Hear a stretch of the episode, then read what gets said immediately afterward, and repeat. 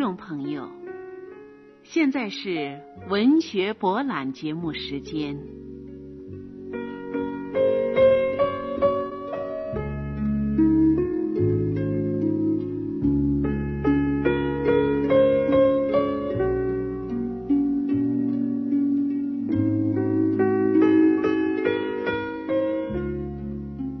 听众朋友，请您欣赏美国作家欧亨利的短篇小说《两位感恩节的绅士》，朗诵顾威。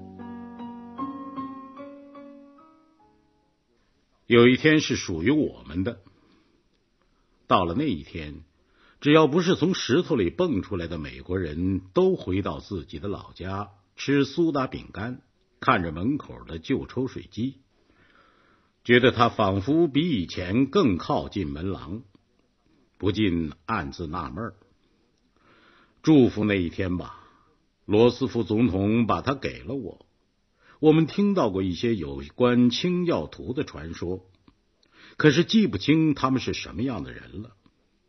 不用说，假如他们再想登陆的话，我们准能把他们揍得落花流水。普利茅斯岩石吗？哦，这个名称听来倒有些耳熟。自从火鸡托拉斯垄断了市场以后，我们有许多人不得不降格以求，改吃母鸡了。不过，华盛顿又有人走漏消息，把感恩节公告预先通知了他们。越举沼泽地东面的那个大城市纽约，使感恩节成为法定节日。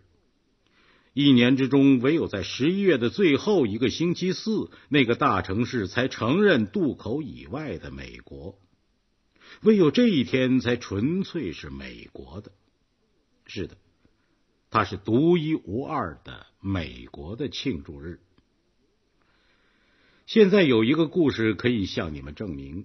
在大洋此岸的我们，也有一些日趋古老的传统，并且由于我们的奋发和进取精神，这些传统趋向古老的速度比在英国快得多。斯塔夫皮特坐在联合广场喷水泉对面人行道旁边东入口右面的第三条长凳上。九年来，每逢感恩节，他总是不早不迟，在一点钟的时候坐在老地方。他每次这样一坐，总有一些意外的遭遇，查尔斯·狄更斯式的遭遇，使他的坎肩儿胀过心口，背后也是如此。但是，斯塔夫皮特今天出现在一年一度的约会地点。似乎是出于习惯，而不是出于一年一度的饥饿。据慈善家们的看法，穷苦人仿佛要隔那么长的时间才遭到饥饿的折磨。当然了，皮特一点也不饿。他来这儿之前刚刚大吃了一顿，如今只剩下呼吸和挪动的气力了。他的眼睛活像两颗淡色的醋栗，牢牢的嵌在一张浮肿的、油水淋漓的油灰面具上。他短促的呼哧呼哧的喘着气，脖子上一圈参议员似的脂肪组织使他翻上来的衣领失去了时髦的派头。一星期以前。救世军修女的仁慈的手指替他缝在衣服上的纽扣，像玉米花似的爆开来，在他身边撒了一地。他的衣服固然褴褛，衬衫前襟一直豁到心口，可是夹着雪花的十一月的微风，只给他带来一种可喜的凉爽。因为那顿特别丰富的饭菜所产生的热量。使得斯塔夫皮特不胜负担。那顿饭以牡蛎开始，以葡萄干布丁结束，包括了他所认为的全世界的烤火鸡、煮土豆、鸡肉色拉、南瓜馅饼和冰激凌。因此，他肚子塞得饱饱的，坐着，带着撑得慌的神情看着周围的一切。那顿饭完全出乎他意料之外。他路过五马路起点附近的一幢红砖住宅，那里面住有两位家系古老、尊重传统的老太太。他们甚至不承认纽约的存在，并且认为感恩节只是为了华盛顿广场才制定的。他们的传统习惯之一是派一个佣人等在侧门口，吩咐他在正午过后把第一个饥饿的过路人请进来，让他大吃大喝，饱餐一顿。斯塔福皮特去公园的时候，碰巧路过那里。给管家们请了进去，成全了城堡里的传统。斯塔夫皮特朝前面直瞪瞪的望了十分钟之后，觉得很想换换眼界。他费了好大的劲儿，才慢慢的把头转向左面。这当儿，他的眼球惊恐的鼓了出来，他的呼吸停止了。他那穿着破皮鞋的短脚在沙砾地上酥酥的扭动着，因为那位老先生正穿过四马路，朝他坐着的长凳方向走来。九年来，每逢感恩节的时候，这位老先生总是来这儿寻找坐在长凳上的斯塔夫皮特。老先生想把这件事形成一个传统。九年来的每一个感恩节，他总是在这儿找到了斯塔夫，总是带他到一家饭馆里去看他每餐一顿。这类事在英国是做的很自然的，然而美国是个年轻的国家，坚持九年已经算是不坏了。那位老先生是忠实的美国爱国者，并且自认为是创立美国传统的先驱之一。为了引起人们注意，我们必须长期坚持一件事情，一步也不放松。比如收集每周几毛钱的工人保险费了，打扫街道了，等等。老先生庄严的朝着他所培植的制度笔直走去。不错。斯塔夫皮特一年一度的感觉，并不像英国的大宪章或者早餐的果酱那样具有国家性。不过，他至少是向前迈了一步。他几乎有点封建意识。他至少证明了要在纽约，在美国树立一种习俗，并不是不可能的。老先生又高又瘦，年过花甲。他穿着一身黑衣服，鼻子上架着一副不稳当的老式眼镜。他的头发比去年白一点、稀一点，并且好像比去年更借重那只粗而多节的曲柄拐杖。斯塔夫皮特眼看他的老恩人走近，不禁呼吸短促，直打哆嗦。正如某位太太的过于肥胖的狮子狗看到一条野狗对他呲牙竖毛时候那样，他很想跳起来逃跑，可是即使气球驾驶员施展出全部本领，也无法使他同长凳分开。那两位老太太的忠心的家仆办事情可着实彻底。你好。老先生说：“我很高兴见到又一年的变迁对你并没有什么影响，你仍旧很健忘的在这个美好的世界上逍遥自在。仅仅为了这一点幸福，今天这个感恩节对我们两人都有很大的意义。假如你愿意跟我一起来，朋友，我预备请你吃顿饭，让你的身心取得协调。”老先生每次都说这番同样的话，九年来的每一个感恩节都是这样。这些话本身几乎成了一个制度，除了独立宣言之外，没有什么可以同它相比了。以前在斯塔福听来，他们像音乐一般美妙；现今他却愁眉苦脸，眼泪汪汪的抬头看着老先生的脸。细雪落到斯塔福的汗水淋漓的额头上，几乎丝丝发响。但是老先生却在微微打颤，他调转身子，背朝着风。斯塔福一向纳闷，老先生说这番话时的神情为什么相当悲哀？他不明白。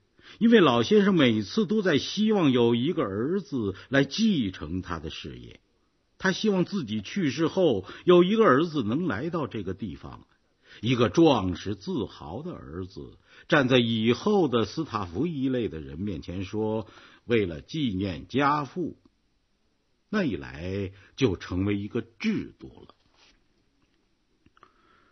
然而老先生没有亲属。他在公园东面一条冷僻的街道的一座败落的褐石住宅里租了几间屋子。冬天，他在一个不比衣箱大多少的温室里种些倒挂金钟；春天，他参加复活节的游行；夏天，他在新泽西州山间的农舍里寄宿，坐在柳条扶手椅上，谈着他希望总有一天能找到的某种扑翼蝴蝶。秋天，他请斯塔福吃顿饭。老先生干的事就是这些。斯塔福抬着头瞅了他一会儿，自怨自艾，好不烦恼，可是又束手无策。老先生的眼睛里闪出为善最乐的光亮，他脸上的皱纹一年比一年深。但他那小小的黑领结依然非常神气，他的衬衫又白又漂亮，他那两撇灰胡须典雅的翘着。斯塔夫发出一种发出一种煮豌豆的声音，他原想说些什么，这种声音老先生已经听过九次了，他理所当然的把它当成斯塔夫表示接受的老一套话。谢谢你，先生，非常感谢。我跟你一起去，我饿极了，先生。保障引起的昏昏沉沉的感觉，并没有动摇斯塔夫脑子里的那个信念。他是某种制度的基石。他的感恩节的胃口，并不属于他自己，而是属于这位占有优先权的慈祥的老先生。因为即使不根据实际的起诉期限法，也得考虑到既定习俗的全部神圣权利。不错，美国是一个自由的国家，可是为了建立传统，总得有人充当循环小数啊。英雄们不一定非得使用钢铁和黄金不可。这儿就有一位英雄，光是挥弄着马马虎虎的镀了银的。刀叉碟碗儿，老先生带着他的一年一度的受贿者朝南去到那家饭馆儿和那张年年举行盛宴的桌子，他们给认出来了。老家伙来了，一个侍者说，他每年感恩节就请那个穷汉吃上一顿。老先生坐在桌子对面。朝着他的将要成为古老传统的基石，脸上发出像熏黑的珠子似的光芒。侍者在桌子上摆满了节日的食物。斯塔福叹了口气，别人还以为这是饥饿的表示呢。举起了刀叉，替自己刻了一顶不朽的桂冠。在敌军人马中杀开一条血路的英雄都没有他这样勇敢。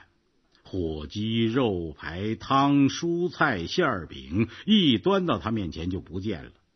他跨进饭馆的时候，肚子里已经塞得实实足足，食物的气味几乎使他丧失绅士的荣誉，但他却像一个真正的骑士，打起精神，坚持到底。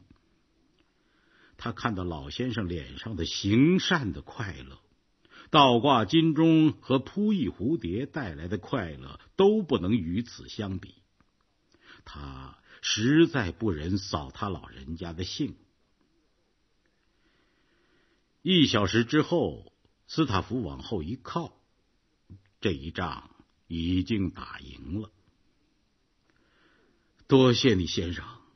他像一个漏气的蒸汽管子那样呼哧呼哧的说：“多谢你赏了一顿称心的中饭。”接着，他两眼发直，费劲儿的站起身来，向厨房走去。一个侍者把他像陀螺似的打了一个转儿，推他走向门口。老先生仔仔细细的数出一块三毛钱的小银币。另外，给了逝者三枚镍币做小账。他们像往年那样在门口分了手，老先生往南，斯塔福往北。在第一个拐角上，斯塔福转过身站了一会儿，接着他的破旧衣服像猫头鹰的羽毛似的鼓了起来。他自己则像一匹中暑的马那样倒在了人行道上。救护车开到，年轻的医师和司机低声咒骂他的笨重。既然没有威士忌的气息，也就没有理由把他移交给警察局的巡逻车。于是，斯塔福和他肚子里的双份饭就给带到医院里去了。他们把他抬到医院里的床上，开始检查他是不是得了某些怪病，希望有机会用尸体解剖来发现一些问题。瞧啊，过了一小时，另一辆救护车把老先生送来了。他们把他放在另一张床上，谈论着阑尾炎，因为从外表看来，他是付得起钱的。但是不多久，一个年轻的医师碰到一个眼睛讨他喜欢的年轻的护士，便停住脚步，跟他谈谈病人的情况。那个体面的老先生，他说：“你怎么都猜不到，他几乎要饿死了。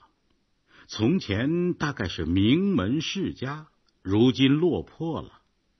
他告诉我说，他已经三天。”没有吃东西了。